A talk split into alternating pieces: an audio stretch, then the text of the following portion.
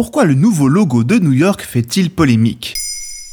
Merci d'avoir posé la question. I love New York. Trois lettres noires et un cœur rouge. I love avec un cœur N-Y pour New York. Pour toi, pour moi, le logo de New York, c'est la marque de la ville qu'on retrouve depuis toujours sur les cartes postales, les autocollants, les t-shirts ou encore les mugs. Ces trois lettres noires et le cœur rouge font partie du patrimoine de la ville qui ne dort jamais. Mais début 2023, le logo a changé et il n'est pas au goût de tous les New Yorkers. Oupsie C'est quoi exactement ce logo? Et d'où vient-il? Dans les années 70, la ville de New York n'a pas bonne presse. Le crime, la violence et les inégalités en font un lieu difficile à vivre, créant l'exil de nombreux habitants. Pour contrer ce phénomène, la ville décide de lancer une campagne d'attractivité touristique. C'est le designer Milton Glaser qui va imaginer le logo de cette campagne de communication en le gribouillant à l'arrière d'un taxi. Poussé par son instinct et son envie de rester vivre à New York, le New-Yorkais d'origine est pris d'un engagement fort. I'm going to stay, I'm going to make it better.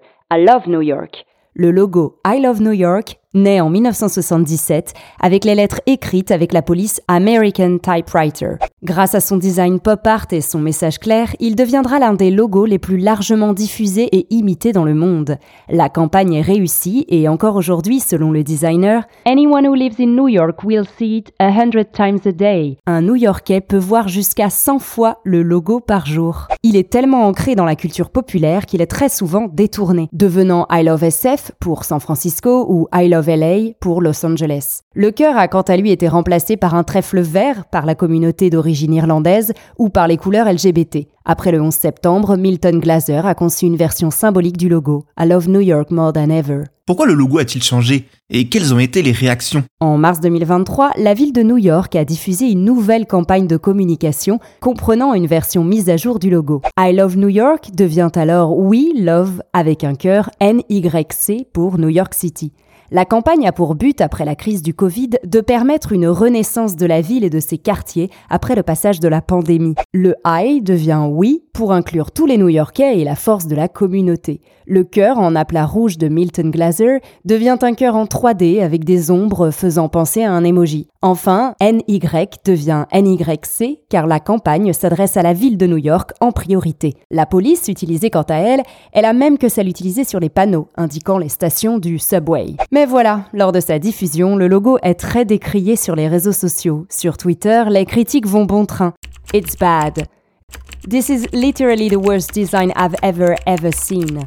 Ainsi que les détournements Rats Love New York. Le magazine The New Yorker du 10 avril 2023 propose même, avec humour, des variations encore pires du logo comme I like New York avec le pouce de Facebook, I left New York avec une flèche vers la gauche ou I Miss New York avec une flèche qui a raté sa cible. Les New Yorkers reprochent de s'être éloignés de l'emblème symbolique du vrai New York. Ce changement, c'était donc une mauvaise idée? La mauvaise idée, c'est sans doute la stratégie marketing qui n'a pas forcément été bien menée et donc comprise par tous.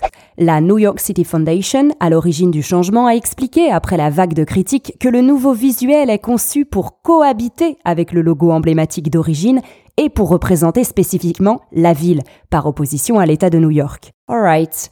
Ceci étant dit, la campagne de communication a quelque part fonctionné, à savoir rallier tous les New-Yorkais autour d'une même démarche, être contre cette œuvre, une manière de se réunir autour d'une même cause et de créer de la conversation. Hmm, not too bad.